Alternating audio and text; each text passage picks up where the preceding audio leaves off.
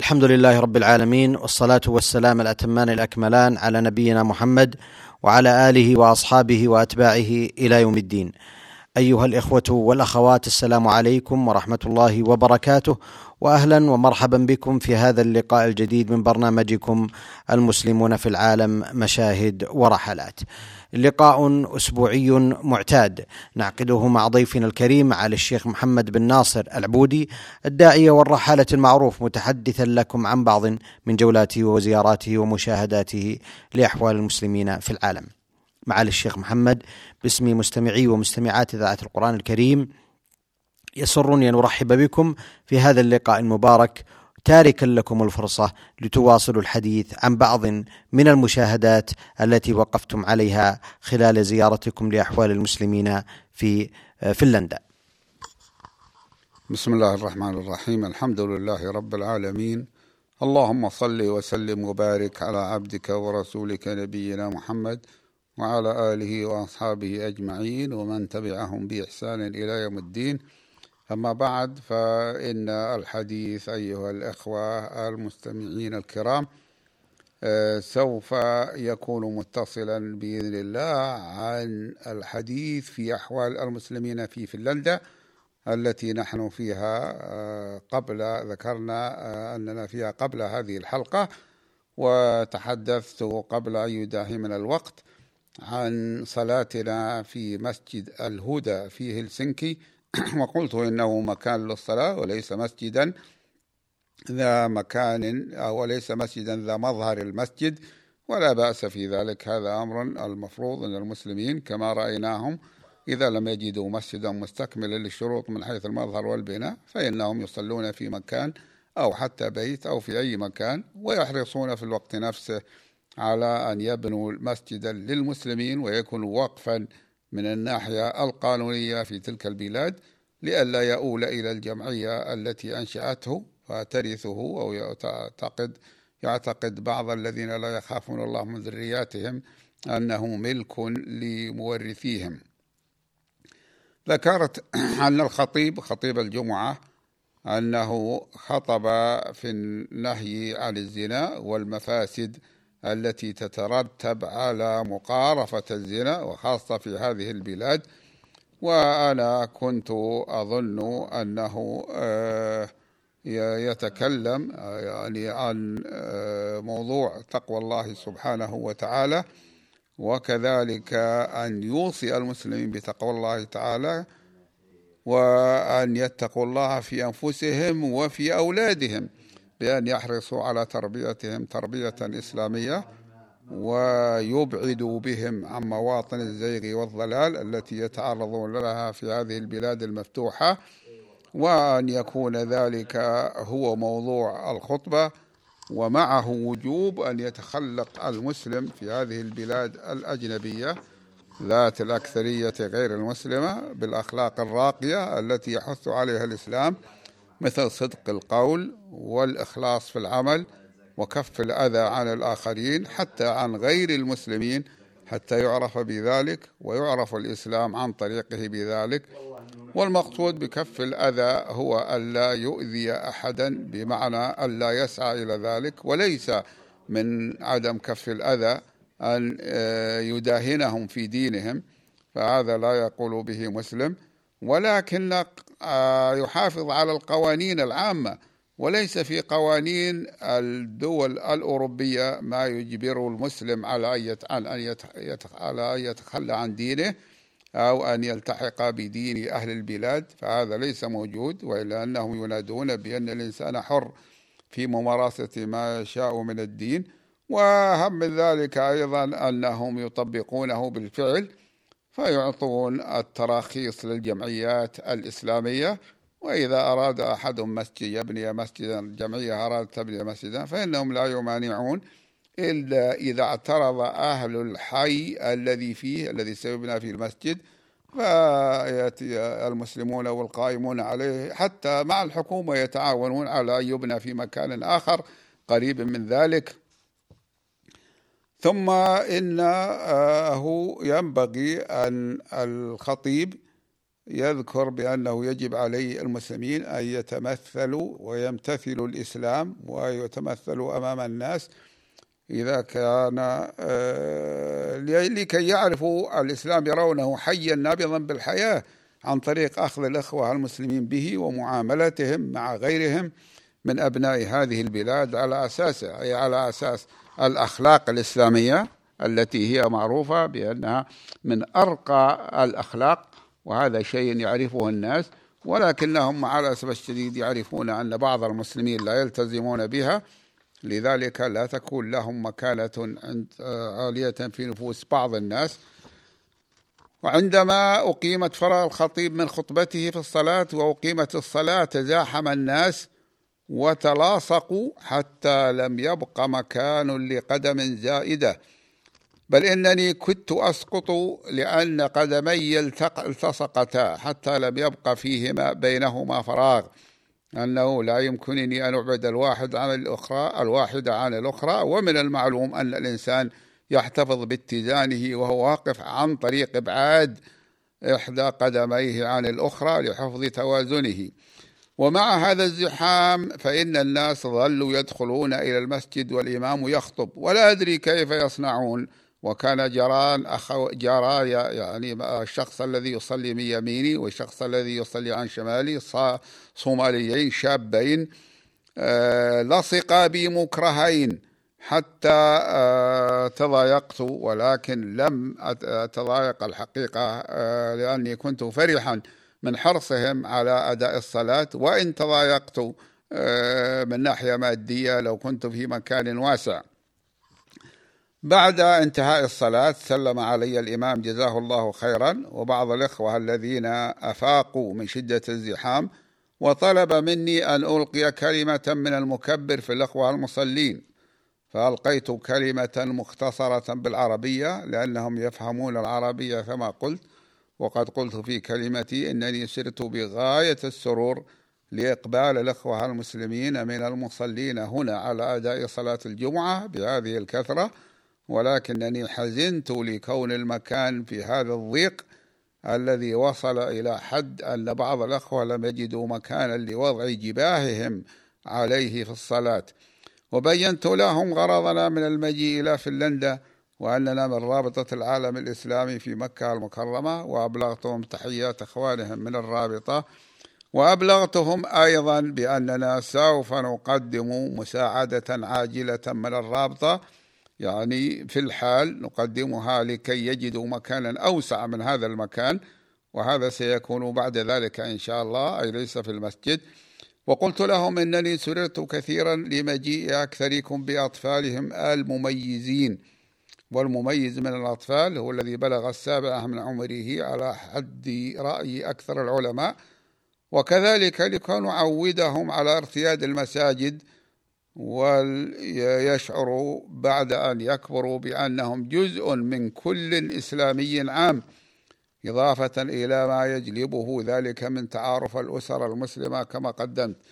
وقلت لهم إنكم تؤلفون مع أبنائكم وأجدادكم ومع آبائكم وأجدادكم سلسلة ذهبية من المسلمين. فلتحرصوا على استمرار هذه السلسلة في أولادكم عن طريق الحرص على تربيتهم تربية إسلامية. وقلت لهم أنني أقدر الصعوبات التي يلاقيها المسلم في هذه البلاد من أجل المحافظة على دينه وهي صعوبات ليس منها تدخل الحكومة. بل إن الحكومة لا تعترض على المسلمين بأي شيء من الموضوع من موضوعهم إذا لم يخالفوا القانون والقوانين ليس فيها ما يمنع المسلم من أن يتمسك بإسلامه. ومن لطف الله أن هذه البلدان لا تمنع المسلم من أن يتمسك بدينه. فمن لطف الله أن هذا لم يحدث أي التدخل من الحكومة وإنما الصعوبات الأخرى التي منها الفتن المتعلقة بالشهوات والشبهات فهذه هي التي يخشى منها. الشهوات هذه معروفة وبخاصة في بلاد مفتوحة وبلاد لا تبالي بهذه الأمور وأما الشبهات فهي التي يسلط على يسلط المعادون للإسلام يسلطون أنصارهم على الأخوة المسلمين وخاصة من الشبان بأن آه، يعرضونها عليهم. ولذلك صار من يتمسك بدينه في آخر الزمان ومن ذلك حالتكم هذه وأمثالها. له من الأجر العظيم عند الله ما ورد في الحديث أنه أجر خمسين من الصحابة. كما ورد في الحديث أن النبي صلى الله عليه وسلم قال سيأتي على الناس زمان زمان ألقابض فيه على دينه كالقابض على الجمر له أجر خمسين. فقال الصحابة خمسون منا يا رسول الله أم منهم؟ قال بل منكم. أن يكون له أجر خمسين من الصحابة أو كما جاء في الحديث. وقلت لهم إنني عندما شاهدت ضيق هذا المكان بكم لم ألمكم. يعني لم أوجه لكم اللوم وإنما لمت نفسي وإخوانكم المسلمين في الحواضر الإسلامية الذين يستطيعون مساعدتكم وإن كنت لا أخليكم من اللوم لكونكم لم تبلغوهم بحالة مسجدكم هذا ولم تطلبوا المساعدة على إيجاد مسجد آخر أي مكان آخر مصلى يكون أوسع منه. هذا وقد علمت منهم بعد ذلك أن صاحب المكان قد أنذرهم بوجوب إخلائه لأن جيرانهم قد شكوا كثرة الضوضاء والجلبة التي تحدث فيه يوم الجمعة. والواقع أن الأمر كذلك فيما يخص الضوضاء فقد تضايقنا منها ونحن لم نحضر معهم إلا هذه الجمعة. وذلك أن الأطفال من بنين وبنات لا ينضبطون إذا اختلطوا بأطفال غيرهم كما هو معروف إضافة إلى آه، الأذان من المكبر. ولكن لا أعتقد أن هذا وحده يضايقهم لأن يضايقهم لأن مدته قصيرة. وإن كان الأذان داخل المصلى إضافة إلى كونه غير صحي يعني الزحام الشديد لأنه يجتمع فيه أكثر من العدد الذي يجتمع في أمثاله بل بل إن الزحام فيه شديد. وأخبرونا أن هذا ليس هو بالمكان الأول الذي يطلب منهم إخلاؤه أو يطردون منه حسب تعبيرهم بل قالوا لقد طردنا من واحد قبله. بكون صاحبه لم يرغب في أن يجدد العقد آه، لهم. ويعتزمون آه، اختيار مكان واسع ليس له جيران إلا أن يعني وجدوا هذا المكان إلا أنهم ذكروا أن أجرته مرتفعة يثقل عليهم دفعها. فأخبرناهم بأن رابطة العالم الإسلامي سوف تدفعهم تدفع لهم حالا. الأجرة المذكورة أي الزائدة على أجرة هذا المكان كما أن ونحن سندفع لهم أجرته لستة شهور يعني الزائد من الأجرة لمدة ستة شهور الآن. وقلنا لهم إذا كتبتوا لنا تطلبون المساعدة في المستقبل فإننا إن شاء الله سننظر ذلك ونأخذ بعين الاعتبار. ومع ذلك أيضا سندفع لكم ألفي دولار أمريكية للمساعدة إلى الانتقال إلى المكان الجديد ما يتطلبه ذلك من نفقة. ومع هذا الضيق في المكان فإنهم كانوا يدفعون له أجرة شهرية مرتفعة سيأتي بيانها. إضافة إلى راتب الإمام الذي هو الخطيب الشيخ عمر يوسف فقد ذكروا لنا أنه قدم إليهم لكي يؤمهم في شهر رمضان. من جهة لم يطلبوا منها أن يستمر فيهم إماما وإنما عرضت عليهم أن ترسل الإمام فوافقوا وشكروا ذلك وجاء هذا الأخ الطيب لهم ولكنهم عندما جربوه طلبوا من تلك الجهة أن يكون عندهم حتى بعد رمضان ولكنها لم توافق لم تسارع ولم تمانع ولا قالوا للإمام نحن سندفع لك راتبك إذا بقيت عندنا مثل ما أخذت الراتب من تلك الجهة المحسنة في رمضان فطلبوا منهم أن يبقى معهم وأن يدفعوا له راتبه من الجمعية جمعيتهم. وجمعيتهم قائمة على التبرعات المحلية لأنهم ليست لهم اتصالات مع الجهات التي تتبرع للجمعيات الإسلامية خارج فنلندا مثل المملكة العربية السعودية. وهذا نقص في الاتصالات. لو كنا نحن قدمنا إليهم قبل ذلك نحن قدمنا قدمنا إلى فنلندا قبل سبع سنين ولكن لو كنا قدمنا إليهم قبل ذلك أو أرسلنا لهم من يسأل عن حالهم لكنا أعفيناهم من هذا. ثم ذهبنا بعد مسجد الهدى يعني بعد ما انتهت الصلاة في المسجد ذهبنا رأسا إلى مسجد رابطة مسلمي فنلندا فوصلنا إليهم وقد فرغوا من الصلاة منذ هنيهة لأنه يظهر أنهم صلوا بعد أهل مسجد الهدى بدقائق ولا يزال جماعة من المصلين في مسجد رابطة مسلمي فنلندا الذي يؤلف الجزء الأكبر من مقر الرابطة أي رابطة مسلمي فنلندا لا يزال بعضهم آه، آه، موجودا في المسجد. وذكروا أن آه، أن مقر رابطة مسلمي فنلندا مملوك للجمعية ولا يستطيع أحد أن يخرجهم منها وأنه قديم وأن من كان بجانبه من الجيران ليس بجانبه جيران وإنما بجانبه مكاتب ولذلك لا يوجد خطر من أن يشكو أحد من الضوضاء أو من وجود سيارات زائدة واقفة من سيارات المصلين الذين يحضرون بسياراتهم إلى المسجد لصلاة الجمعة. ويتسع المسجد لنحو ثلاثمائة مصل. ذكروا أنه يمتلي بالمصلين لكن لا يكون الزحام فيه كالزحام في مسجد الهدى الذي سبق ذكره. وفي المسجد أيضا يشتمل المبنى هذا وهو ملك للرابطة أي ملك للمسلمين. ويشتمل على فصول دراسية في عدة غرف وعلى مطعم ومتجر سموه إسلاميا. أنا متجر لا يكون إسلاميا ولكنه متجر ليس فيه لا يباع فيه ما يخالف الإسلام. وأهم ذلك هو اللحم غير المذبوح ذبحا إسلاميا غير المذكى. وأخبرونا أن الاسم الرسمي لمركزهم هو وقف مساجد فنلندا وأنهم قد سجلوه وقفا رسميا. وقد اشتروه بمليون ونصف المليون من الدولارات الأمريكية. جمعوها من فنلندا ومن غيرها ولكنهم لم يدفعوا كل شيء بل إنهم اشتروه منجما على عشر سنوات في كل شهر ثلاثة آلاف دولار وهو يبقى ملك لهم وقد مضت ثلاث سنوات وهم يدفعون الأقساط بسهولة.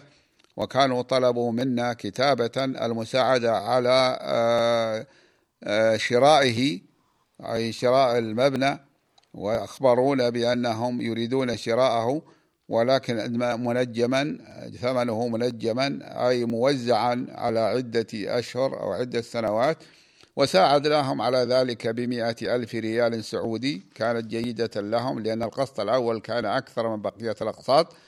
أحضرناها معنا عند مجيء قبل سبع سنوات شيكا صكا بالدولارات الأمريكية بمبلغ ستة وعشرين ألف دولار وستمائة دولار. آه، نحن آه، لا نريد الحديث عما قدمناه لأنه أولا ليس مني وليس شخصيا ولكنه من رابطة العالم الإسلامي والواجب أننا لا نتبجح ولكن ليس هذا تبجحا وإنما هو إخبار بجهود الرابطة وجهود المملكة لمساعدة المسلمين ولكن هذه الجهود لابد أن تكون على الطريقة التي يعرفها الخبراء بهذا وهو أن يتقدموا بمشروعهم موضحا فيه كل شيء من كونهم هم أنفسهم ثقات. لأننا جربنا أن بعض الذين يتقدمون ويدعون أن عندهم جمعية إسلامية لا يكونون على المستوى المطلوب. هؤلاء يجب أن يكونوا ثقات وأن يكون المكان محتاجا للمسجد وقد توفر هذا في مسجد رابطة مسلمي فنلندا هذا. هكذا حدثنا الأخ أح شيخ أحمد عطية الذي ذكر أنه أول مسلم عربي معروف أقام في فنلندا وهو طبيب. ذكر أنه قدم إلى فنلندا من سوريا في عام 1969 وقبله لا يوجد مسلم معروف مقيم في فنلندا. ثم بنا الآن نجد ولله الحمد سبعا وثلاثين جمعة أي سبعة وثلاثين موضعا تقام فيها صلاة الجمعة بعد أن كان لا يوجد إلا أي شخص قبل مجيء الأخ أحمد عطية الذي هو طبيب ولكنه طبيب ملتزم بإسلامه ويتعاون مع إخوانه ويحضر صلاة الجمعة والجماعة. ذكر أن أول من أسس هذه الرابطة هم أربعة من آه، من أسس هذه الرابطة هو وأربعة من الأجانب عن فنلندا. وأنه قبل يعني ليسوا فنلنديين وأنه قبل ذلك لم يكن يوجد إلا مسجد التتار الذي افتتحوه في عام 1952 وقبل ذلك لم يكن يوجد في فنلندا أي مسجد. والآن يوجد سبعة وثلاثون مصلى ومركز مصلى ومركزا إسلاميا. سألته عن ملاحظاته بصفته قديم سألته عن ملاحظاته عن الإخوة المسلمين في فنلندا في الوقت الحاضر أنه هو معاصر لذلك وذلك بالمقارنة بين ما الحالة التي كان عليها المسلمون أو نقول الدعوة الإسلامية عندما جاء إليها لأول مرة مقارنة بالوقت الحالي. فقال فيما يتعلق بالعمل الإسلامي الآن الوضع أحسن بكثير بل لا وجه للمقارنة وأنه الآن أحسن مما كان من قبل. وأضاف أنا متفائل أنه سيكون في المستقبل أفضل أيضا قياسا على الحاضر والماضي. أما فيما يتعلق بالأمور الدنيوية من اقتصاد وعمل فإنه كان في الماضي أفضل منه في الحاضر. ثم عاد الحديث إلى عدد المصلين في الأوقات اليومية في مسجد آه، رابطة مسلمي فنلندا. فذكروا أنهم ما بين عشرين إلى ثلاثين في الأوقات العادية إلا يوم الأحد فإن العدد يتراوح من ثلاثين بين ثلاثين إلى أربعين. وذلك أن يوم الأحد يوم عطلة إضافة إلى كونهم يدرسون في فصول للأطفال ولديهم أكثر من مئة طفل. يعتادون الحضور إلى تلك الفصول. وهناك دروس دروس إرشاد للكبار من المسلمين الذين يريدون أن يعرفوا شيئا عن الأمور الدينية. ذكروا أن من بين هؤلاء ثلاثة أو أربعة من أهل البلاد الأصلاء الذين أسلموا حديثا أي من من الفنلنديين الأصلاء الذين أسلموا. وهذا موجود بأنه ما أن توجد يعني ليس هذا غريب بل هذا الغريب ألا يوجد وأنه موجود الآن هذا الذي ذكروا الأربعة معهم. ولكن في كثير من البلدان إذا وجدت دعوة إسلامية فإنه يدخل إلى الإسلام من أهل البلاد عدد لا بأس به إلا أن التقصير يكون من المسلمين في توجيه الدعوة والعناية إلى أهل البلاد الوصلاء في الدخول إلى الإسلام. ثم ذهبنا مع الإخوة العاملين في الرابطة رابطة مسلمي آه، فنلندا في جولة على أقسامها بعد أن كنا في غرفة الإدارة التي هي مؤسسة تأسيسا جيدا ويتبعها عدد من المكاتب. فرأينا المصلى واسعا مستطيلا عرضيا على خلاف العادة في المساجد ولكن هذه هي طبيعة المبنى الذي اشتروه جاهزا وفي طبيعة اتجاهه للقبلة. لم يتأثر اتجاه القبلة ولكن الصفوف طويلة. وفيه قسم لصلاة النساء مفصولا بستارة سميكة. ورأيت بعض المصلين نائمين أو مستلقين مرتاحين في المسجد بعد الصلاة. ثم أرونا مكتبة الرابطة رابطة مسلمي فنلندا وهي جيدة حافلة بعدد من الكتب بالعربية والإنجليزية. والقليل منها بالفنلندية لغة البلاد وذلك بأن أكثر أهل البلاد يعرفون الإنجليزية لأن لغتهم الفنلندية ضعيفة عالميا ولا يتكلم بها أحد غيرهم وإن كانت قريبة من لغة أهل إستونيا المجاورة وهي أقل قربا من لغة المجر هنغاريا بكثير. يعني في علاقة وفيها شيء من التشابه ولكنه قليل لا يتفاهمون فيما بينهم. وفيما عدا هذين القطرين لا توجد علاقة بأية لغة أخرى بلغة, بلغة فنلندا. ثم ذهبنا إلى محل تجاري ملحق بالمسجد فيه أغذية وأطعمة أهمها اللحم الحلال من الدجاج ولحم الغنم ويقبل المسلمون على الشراء منه ومع ذلك يكون أرخص من مثيله في السوق لأن أهل السوق يربحون كثيراً. وقد أخبرني أو عندهم أيضا آه، أماكن مستأجرة.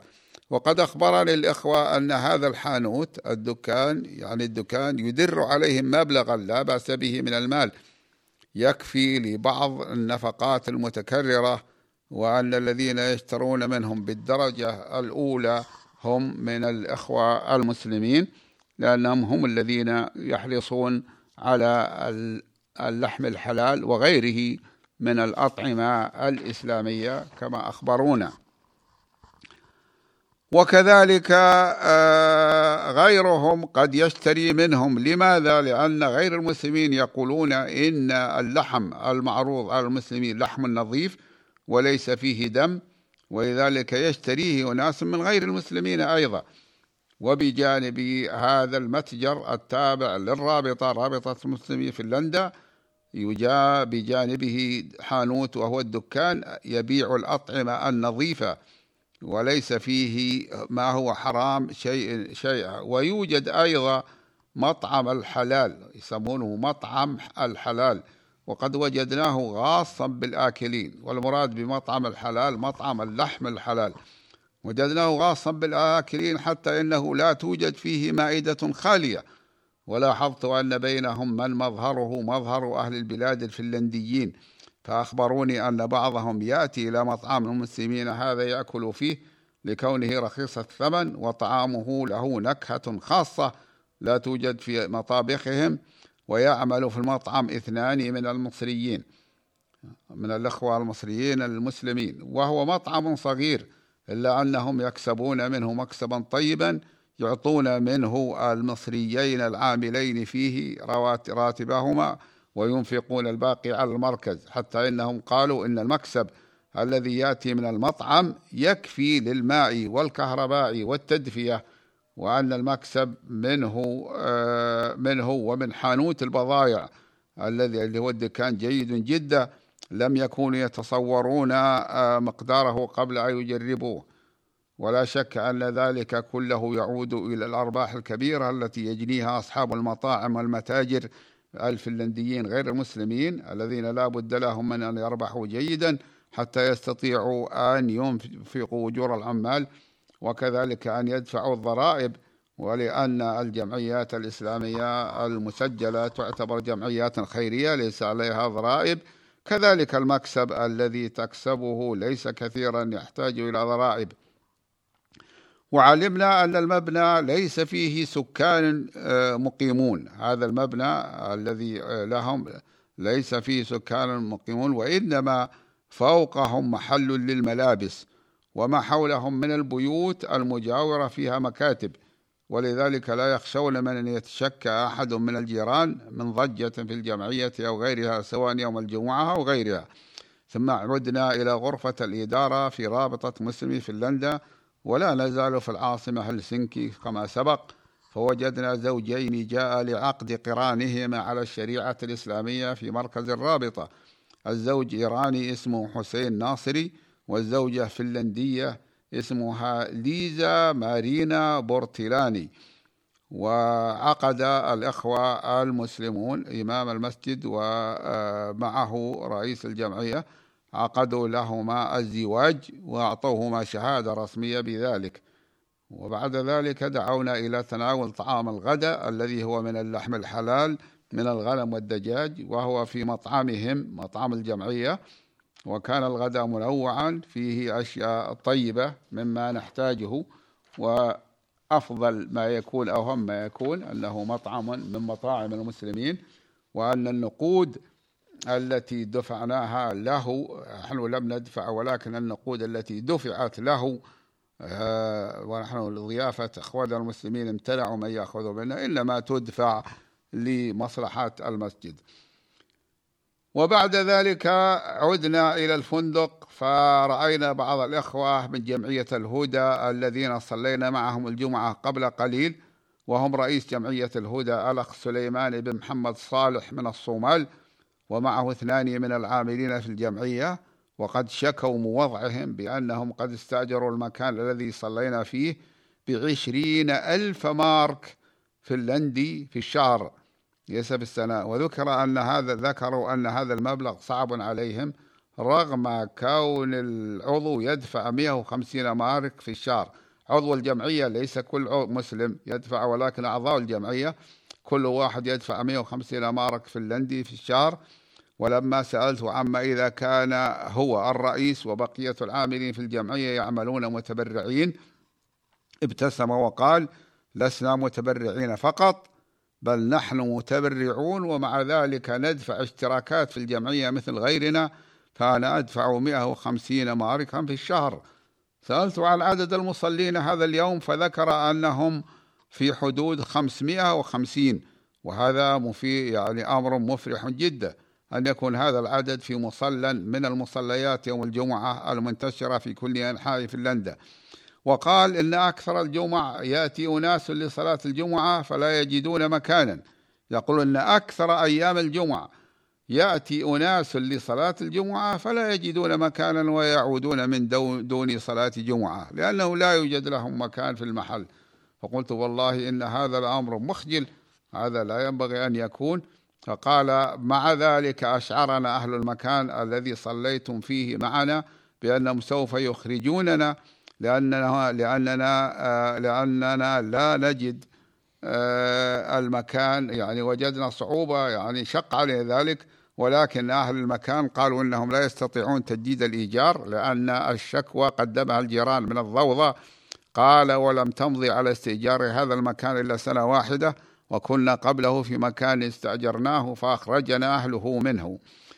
وطلبوا باسم الجمعية مساعدة على الإيجار فأعطيناهم ألف دولار أمريكية مما معنا. وقلنا لهم إننا سوف نرسل لكم ستة آلاف دولار أيضا من الرابطة عندما نصل إلى مكة المكرمة فور وصولنا وقد حولناها لهم فور وصولنا.